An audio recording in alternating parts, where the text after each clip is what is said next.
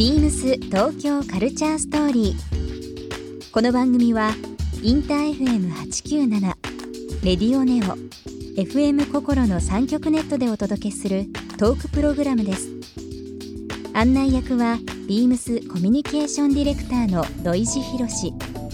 今週のゲストは田中智之です DJ プロデューサーの田中智之さん自身初となる本名名義でリリースした新曲や大好きな古着についてなどさまざまなお話を伺います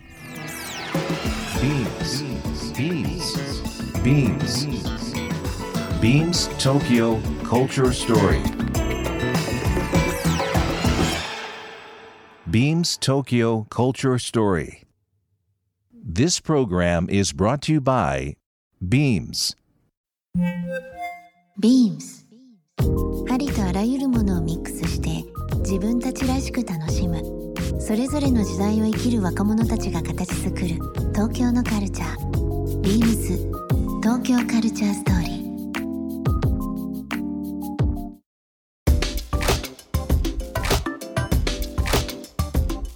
ビームスコミュニケーションディレクターの土井地博です、えー6月になりました。ちょっと暑い日続いておりますけども、えー夏にですね素敵な音楽を聴きたいなという方にはもうぜひこの方の音を聞いていただきたいなと思います。今週のゲストはですね、えー DJ プロデューサーの田中智之さんになります。田中さん。どうもよろしくお願いいたします。こんばんは。よろしくお願いします、ねちょっとご無沙汰かな？ちょっとご無沙汰ですね。ね。ただ僕はあの SNS それぞれつながってるから、もう田中さはん全然お会いしてない感じはしないんですけども。そうですかはい。恐れ入りますとんでもないです。でも今日本当はですね、やっぱりあのスタジオにお越しいただいて、目の前でいろいろお話ししたかったなというふうに思ってますが。今日はちょっとお電話でお話しさせていただきますのでよろしくお願いします。よろしくお願いいたしますえー、と事前にですね田中さんの方には、えー、ビームス東京カルチャーストーリーの番組ステッカーの方、えーはい。お送りさせていただいてます。はい。手元に持ってますよ。今手元にあります。はい。あのクリアケースに入ったあの何種類か入ってます。入ってるシールになりますので、ぜひぜひ、えーお使いいただければなと嬉しい。ありがとうございます。なんかシール世代っていうのもあれですけどやっぱり。いやいやいやシールはねとにかくね、あの絶対捨てられないし そうやすやすと貼れないんですよね。でわかります？その増えるわかります。で増える一方じゃないですか。そうなんですよ。であの1軍2軍とかちゃんとそれぞれあって。あもうはいありますよ本当に。なのでこのクリアポーチに入ってますのでぜひちょっとそうそう。このクリアあポーチあのサイズがめちゃくちゃ最高ですよねちょうどいいですね手元サイズぐらいのものになはい、ります手元サイズというか、はい、電話、携帯電話サイズでもそうですね。ぜひお使いいただければなとはいありがとうご思いまざいますす。えーもちろんリスナーの方にもプレゼントさせていただきます。番組の最後でお知らせします応募方法をチェックしていただきたいなと思います。さて、えー今週のゲスト、えー田中智之さんに来ていただいておりますけどもお電話で。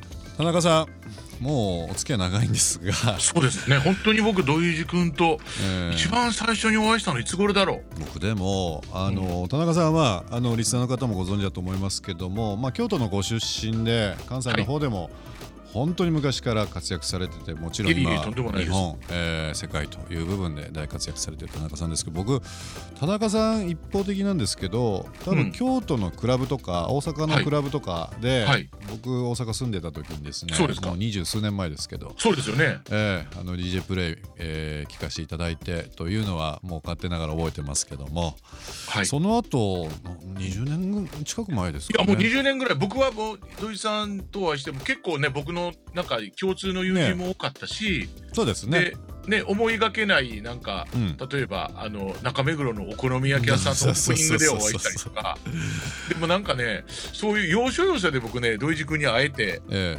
わーって、すごく嬉しくなるんですよ、いつも。も僕もですですね 田中さんはもう1週間ちょっといろいろお話しさせていただきたいんですけど、まあ音楽はもちろんなんですけども食もうファッションまあ本当にまあ時計車アートもう本当にさまざまなこのお好きであの精通されててでいやいや何よりもも僕一番す好はいきなのは田中さんのお人柄というか あのみんなにこう優しい形いやいや、こうみんなにこうね、愛想がいいやつするのは一番腹黒い可能性があるからいやいやじゃあその腹黒さの中身をちょっといろいろお聞きしたいなと思いますけど。も えっと今週ゲストにはい、えーお招きしております。電話でおつなぎしております田中さんですけども。田中さんといえばですね、皆さんまあいろんな音楽という部分でイメージあるかもしれないですけど僕はですね音楽はもちろんなんですけど、ヴィンテージが好きというのがですね非常にこう印象がありましてですねまあ、はい。い、わゆる古着ですね。そうですね。お洋服。でいう古着、うん。ヴィンテージ好きっていうのはいつぐらいからですかね、どうなんでしょうね。あの、これはもう世代的なものなのかもしれないんですけれども、うんあのね、さっきあの紹介していただいたように、僕、京都の生まれなんですけれども、はいねまあ、あの京都で、まあ、あの幼少から、ね、いろんな、あの神社仏閣に埋もれて、うん。あの 生まれ育ってしまったという反面、えなんか京都ってすごいなんかそのものすごくあのーとんがった先輩たちがいっぱいいてね。え当時掃除、うんうん。はい。それはもう例えば音楽家の先輩であったりとか、はい。例えば洋服屋さんの先輩だったり、えまあえっともう今でそういう呼び方をするかわかんないですけどカフェバーっていうかね。もうもなんかね。う走りですよ。ねなんかそういういわゆる音楽が鳴ってるうん。カフェというかバーというか、うん。えーそういうものがね80年代そういうなんか文化の拠点として世界中にあったんですけども、ええ。まああの京都にも、えーそういうとんがった、えーそういうスポットありましてはい。僕がねあの一つすごく覚えているうんのがありまして、ええ。それはまあお酒もちょっと出したりもしてるんですけども、うん。えっとまあいわゆるヴィンテージショップなんですよ。はい。そのヴィンテージショップが開店時間がですね、えええっと夜中の深夜0時。ええにてっぺんからおですか？店が開くっていう。はい。それ京都ですか？京都ですね。場所は？い。マルディグラっていうお店だバルディグラ。はいはい。はい、あのこのお店が、まあ、あの京都のその、えっと、音楽シーンのちょっと台風の目みたいな、うん。あの場所だったんですね。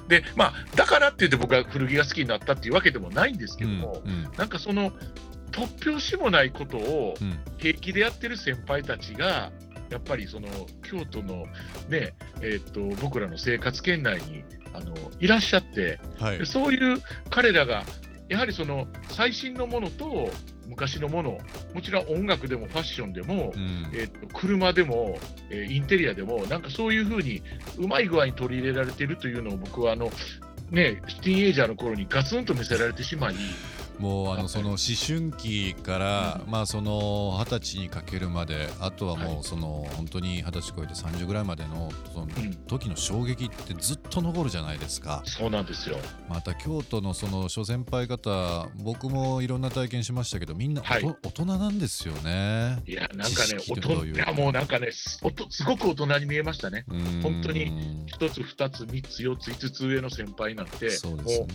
う、はい、神様みたいにね、あの今から振り返ると、ええ。大したこと言ってなかったり、大したもん持ってなかったりもしたかもしれないですよ、正直。でも、その当時は、えなんでこんな人はこんな素敵なものを持って、こんな感性でこういうことやってるんだっていうふうえに、なるもう眩しく見えて仕方がなかったですね。ほど。